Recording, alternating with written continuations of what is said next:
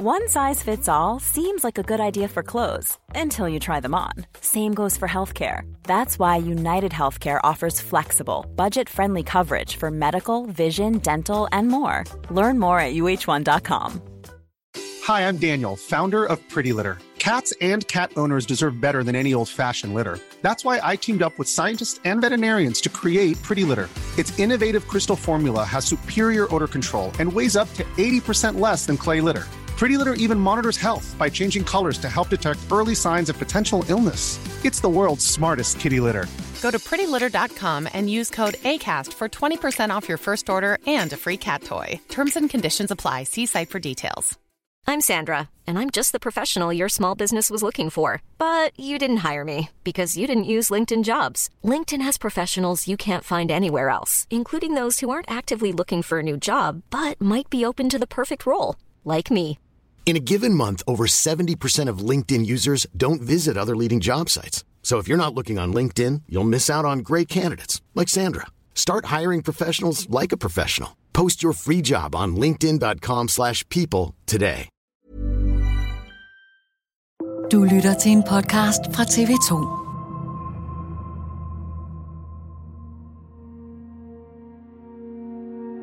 Stemningen ved fronten lige nu er, at man er tyndsligt, man er træt. De ukrainske soldater, de er mm, mellemfornøjet, og måske lidt mere end det, men de har ikke noget valg, de er nødt til at kæmpe videre. Det er nu ikke noget bare at sætte sig ned, og så tænke, det hele det går. De er nødt til at slås videre.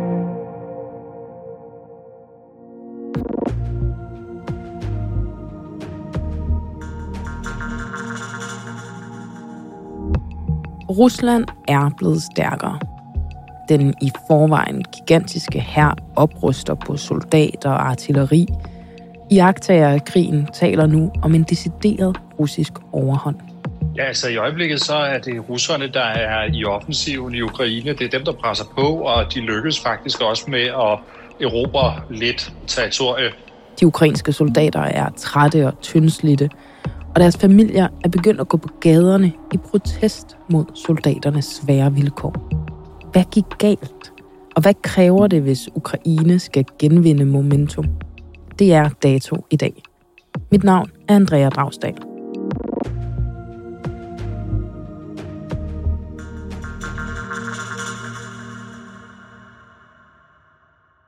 Claus Borg Reinholdt, korrespondent her på TV2. Velkommen hjem. Du er næsten lige landet fra øh, Ukraine, et land, du har øh, dækket intensivt de seneste år. Den tur, du lige er kommet hjem fra, var den anderledes end de andre? Ja, det var den. I det stykke tid, som jeg har dækket Ukraine, der er stemningen, selvfølgelig i starten af krigen, var den jo meget dyster, og mange de vidste ikke, hvordan det kom til at gå, og man havde en frygt for, at russerne de bare ville fuldstændig løbe Ukraine over enden, til at man henover sommeren sidste år var positiv. Man tænkte, okay, det kan godt lade sig gøre. Altså, den ukrainske her fik skubbet russerne væk fra Kiev. Ukrainen, de generobrede store områder i Kharkiv-regionen, og så tog man også Kherson, den store by, nede sydpå.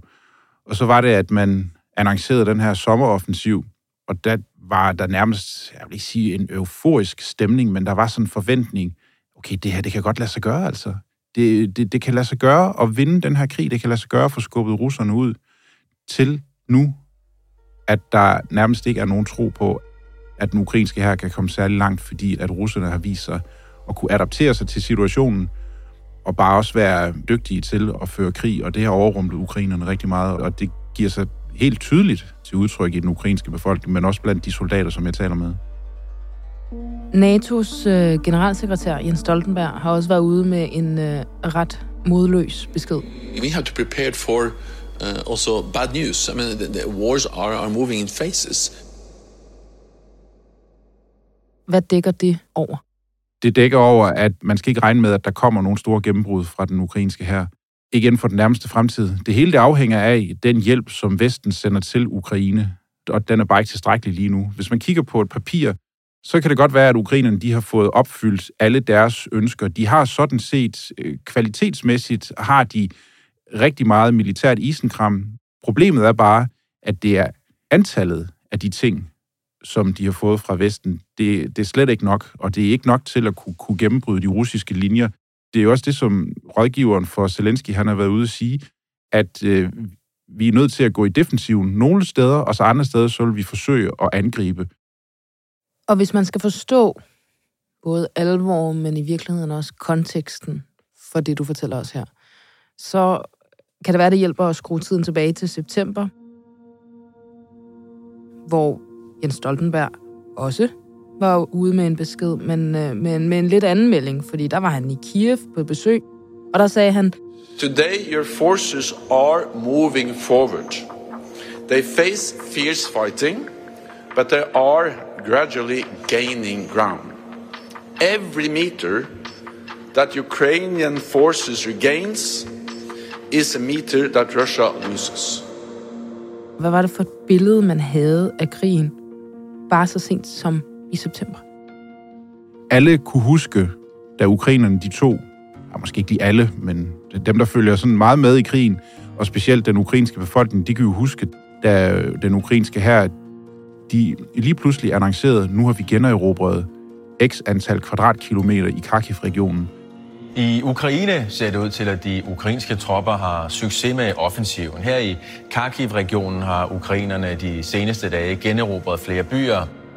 Og det var sådan en, et, øh, et boost. Altså det var sådan helt euforisk nærmest for den ukrainske befolkning, kan jeg huske.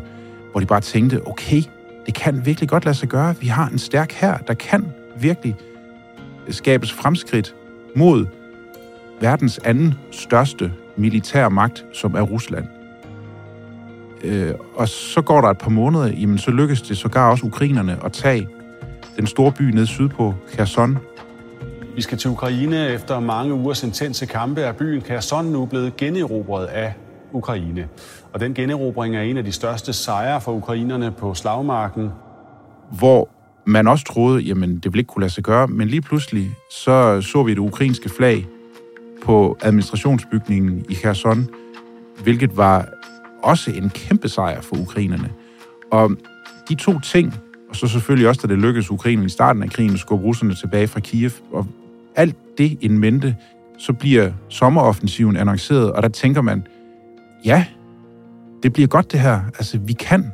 Den ukrainske her, de kan også fordi, at der var jo kommet yderligere materiel, vestligt, militært isenkram til Ukraine. Klip til nu, hvor der ikke er sket noget som helst. Tværtimod, det er ukrainerne, der er i defensiven, og det er russerne, der er i offensiven. Det var virkelig fra den ene yderlighed til nu at være en meget, meget øh, negativ, dyster stemning i Ukraine. Zelensky, den ukrainske præsident, har også for nylig erkendt i et interview, at det ikke gik, som han havde planlagt. Skal vi til krigen i Ukraine, for Ukraines modoffensiven i krigen mod Rusland gik ikke som forventet. Så lyder det fra Ukraines præsident Volodymyr Zelensky i et interview med nyhedsbyrået AP. У нас нова фаза війни, і це факт.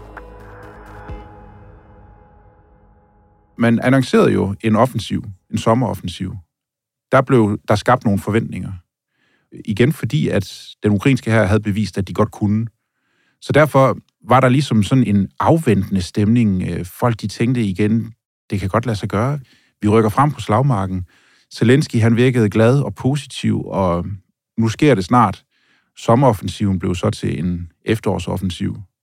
Der skete ikke rigtig noget. Jo, der var nogle angreb på den russiske Sortehavsflåde, på den annekterede Krimhalø, som har været en succes, men det er ikke noget, den ukrainske befolkning de kan ikke sidde og kigge på et kort over Ukraine, hvor man kan se, her har ukrainerne kontrollen, her har russerne kontrollen. De kan ikke se, at de angreb på Sortehavsflåden har rykket noget ved frontlinjen. Og det er jo bare det, der gør, at den måde, som Zelensky han greb det an på, ved at annoncere, at der kommer en offensiv, hvor han skaber nogle forventninger hos nogle folk, det kunne han bare ikke levere på. Og det er der mange ukrainer, der er skuffet over.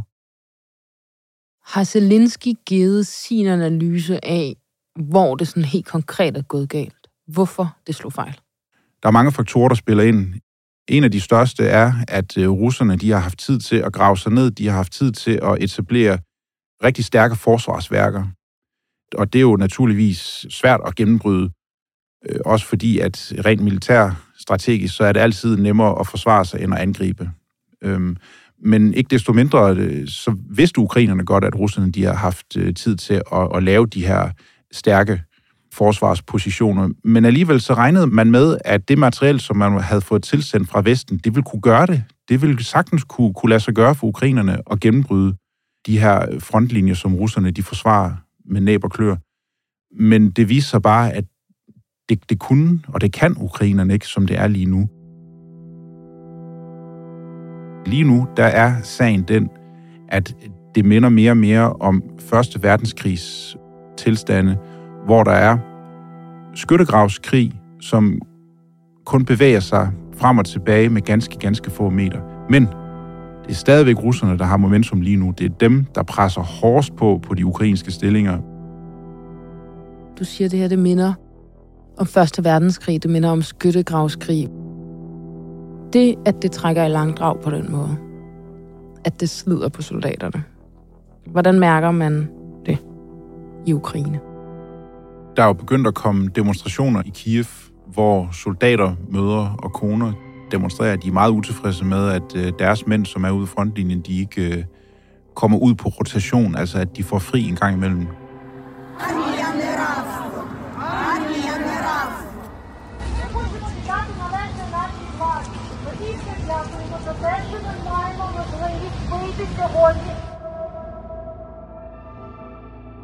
Deres mænd, de befinder sig ude i frontlinjen hele tiden, i lang tid, uden at have fri.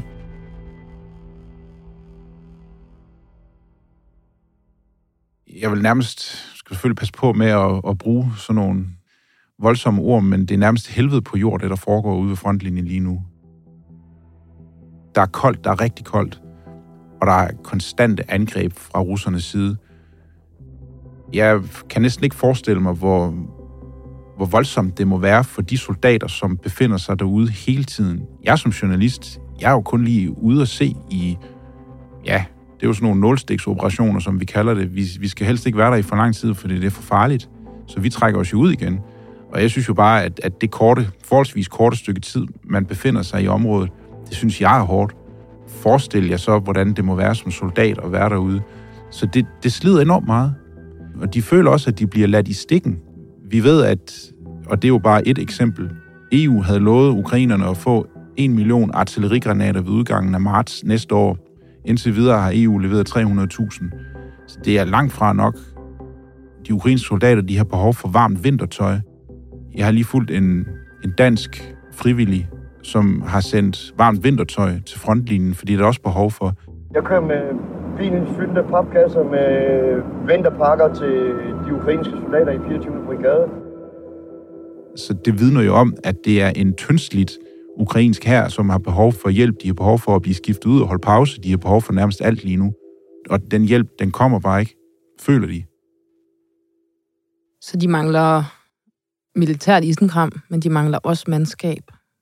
Hvad gør den ukrainske her for at værve flere mænd og kvinder? Man gør rigtig meget for at værve.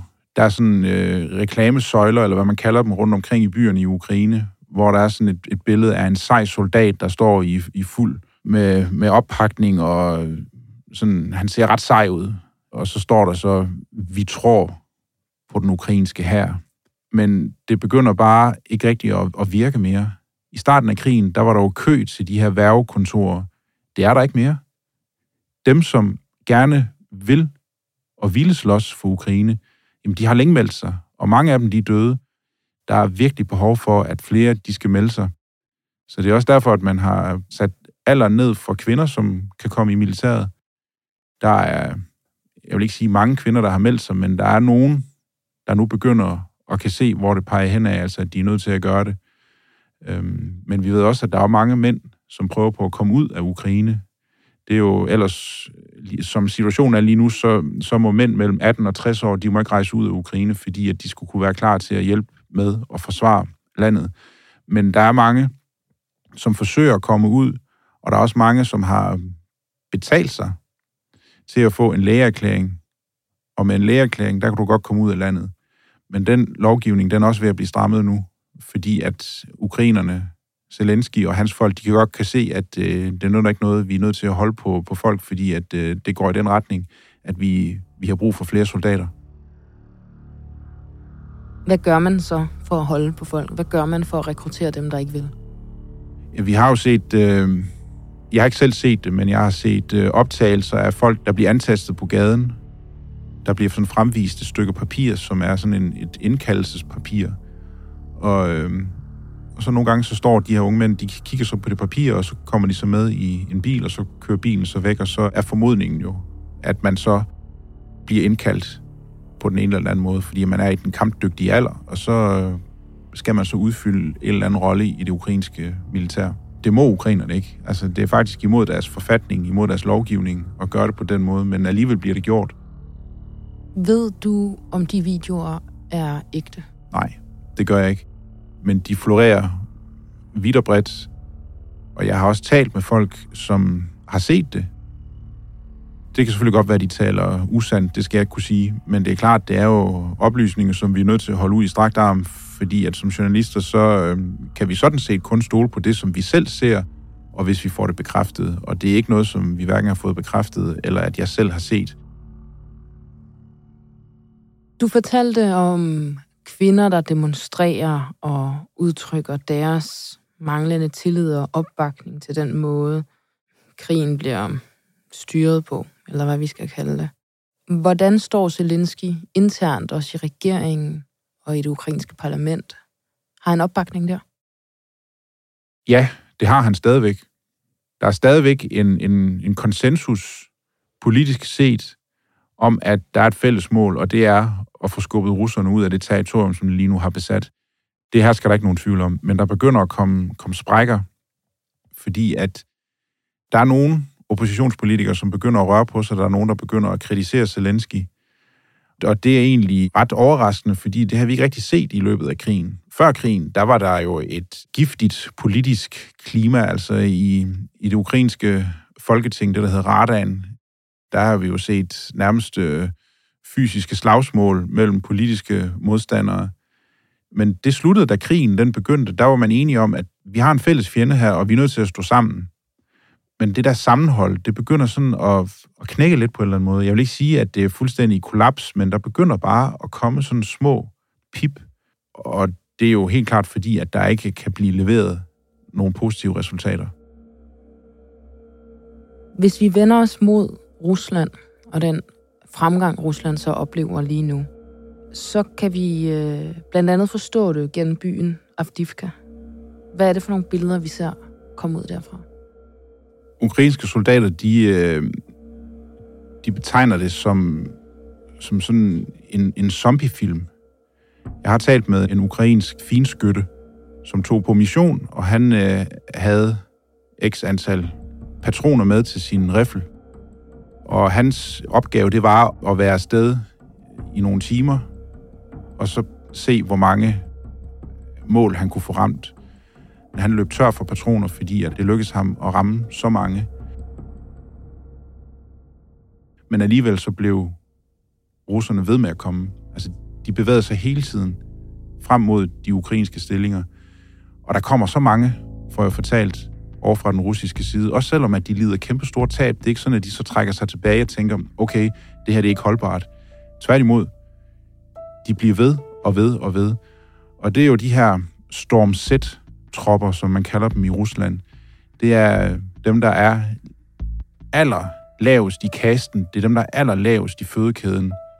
Tit og ofte så er det folk, som øh, er blevet benådet fra fængsler, som er blevet taget fra fængslerne, som så øh, har meldt sig til tjeneste, som måske ikke er, er uddannede soldater, men de kan trods alt godt betjene et våben, og de bliver sendt ud som den, den første bølge. Det er kanonføde, det er, det er, på russisk hedder det miasa, som betyder kød, eller posochno miasa, kanonføde. Og det lykkes nogle gange for de her Storm Z-tropper at komme så langt, at de overrumpler ukrainske stillinger, og derefter så rykker der så tungt materiel fra russisk side hen mod de ukrainske stillinger, og så bliver de så generobret. Og det er den strategi, som russerne de benytter sig af lige nu. Avdivka ligger i det østlige Ukraine. Siden oktober har Rusland presset på for at indtage byen, og det har medført store tab. Kampen omkring byen har bidraget til, at november menes at have været den dødeligste måned for russiske soldater i krigen, ifølge det britiske efterretningsvæsen. Det beviser jo, at, at de har en strategi og en taktik om, at den her Afdivka, den her industriby, den for alt i verden skal erobres. Hvis den falder, så vil det være en ret stor mavepuster for ukrainerne, fordi ukrainerne de har haft tid til at lave forsvarspositioner ved Afdivka. De har jo haft den i, i mange år, siden 2014, hvor russerne de jo i virkeligheden rykkede ind i Donbass og tog landområdet i Donetsk og Lugansk området. Og hvis det lykkes russerne at bryde den, den ukrainske forsvarsposition der, så vil det være et moralsk knæk for ukrainerne, og omvendt et moralsk boost for russerne, fordi så kan russerne bevise, at de godt kan slå ukrainerne, selvom at de ukrainske forsvarsstillinger har haft så lang tid til at, at etablere sig der. Det at bruge soldater som kanonføde, det kan man jo groft sagt kun så længe man har soldater at gøre det med. Hvor længe holder den taktik? Ja, altså øh, de ukrainer, jeg taler med, de, de siger jo, at der er en udtømmelig kilde af mænd, som russerne kan sende afsted, men det er der jo ikke. Nu har Putin godt nok lige øget antallet af folk til herren på 170.000 mand. Det betyder, at Ruslands samlede militær nu tæller 2,2 millioner personer. Men på et eller andet tidspunkt, så er der jo familier i Rusland, som, øh, som tænker, nu, nu, nu er det for meget. Og, og de... Øh, og de meldinger, de, de kommer jo også frem, og de har også været i Rusland, at, at soldatermøder, de er, de er ret utilfredse med den situation. Men Rusland er jo bare et andet land end et, en, et demokratisk stat. Der bliver enhver utilfredshed, den bliver jo holdt nede, den bliver kvalt. Så derfor er det de facto en uudtømmelig kilde. Også selvom at den nogle i den russiske befolkning, de er utilfredse med, at så mange mænd skal dø i, i en krig i Ukraine. Hvis man tager alt det, du har gjort os klogere på her i betragtning, hvordan ser du så krigen udvikle sig de kommende måneder? Der kommer ikke nogen positive resultater set med ukrainske briller. Det kan godt være, at de får øh, succes med at ramme mål langt bag ved den russiske øh, frontlinje, altså med langtrækkende præcisionsvåben, de kommer i ny og næ, de historier. Altså, at der er blevet ramt en forsyningslinje langt inde på det russisk kontrollerede område. Det kan godt være, at vi også får historier frem om, at det lykkes at ramme endnu flere mål på Krimhaløen, den russiske Sortehavsflåde. Men vi kommer ikke til at se, at frontlinjen den rykker sig synderligt. Jo, hvis den kommer til at rykke sig, så er det i russernes favør. Men hvad med alt det militært isenkram, man fra vestlige lande har lovet og er begyndt at sende afsted? Hvad med de milliardstore hjælpepakker, der bliver sendt, både fra landene enkeltvis, men også EU, der er i gang med at forhandle en enorm pakke af økonomiske midler? Kommer det slet ikke til at gavne noget? Jo, det gør det naturligvis, men man er nødt til hele tiden at, at kigge på, modparten, og det er jo Rusland i det her tilfælde, modparten har jo nærmest omlagt økonomien til at være en krigsøkonomi. Der er jo rigtig, rigtig mange russere, som lige nu beskæftiger sig med, med våbenproduktion, produktion af kampvogne, produktion af det ene og det andet, som man kan bruge i krigen i Ukraine. Rusland er meget større end Ukraine.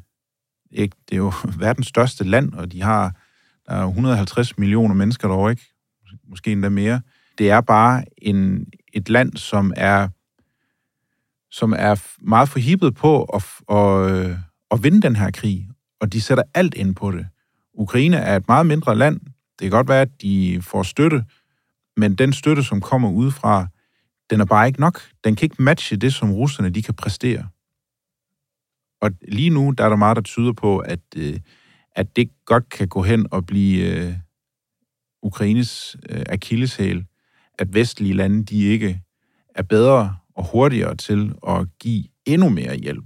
Hvad kræver det for, at Ukraine får noget medvind? Det kræver, at de får gang i egen produktion af militært isenkram, men det kræver også, at de vestlige lande de kommer op i gear i forhold til at sende endnu mere materiel til Ukraine. De har kvalitets isenkram, men de skal bare have meget mere af det for at kunne klare sig. Claus Bo Reinholdt, korrespondent her på TV2. Velkommen hjem, og tak fordi du vil komme nærmest direkte fra lufthavnen og herinde i Datos studie. Selv tak. Dato i dag var tilrettelagt af Emil Laversen. Lyddesign står Ida Skovskov for. Astrid Louise Jensen er redaktør. Og mit navn er Andrea Dragstad.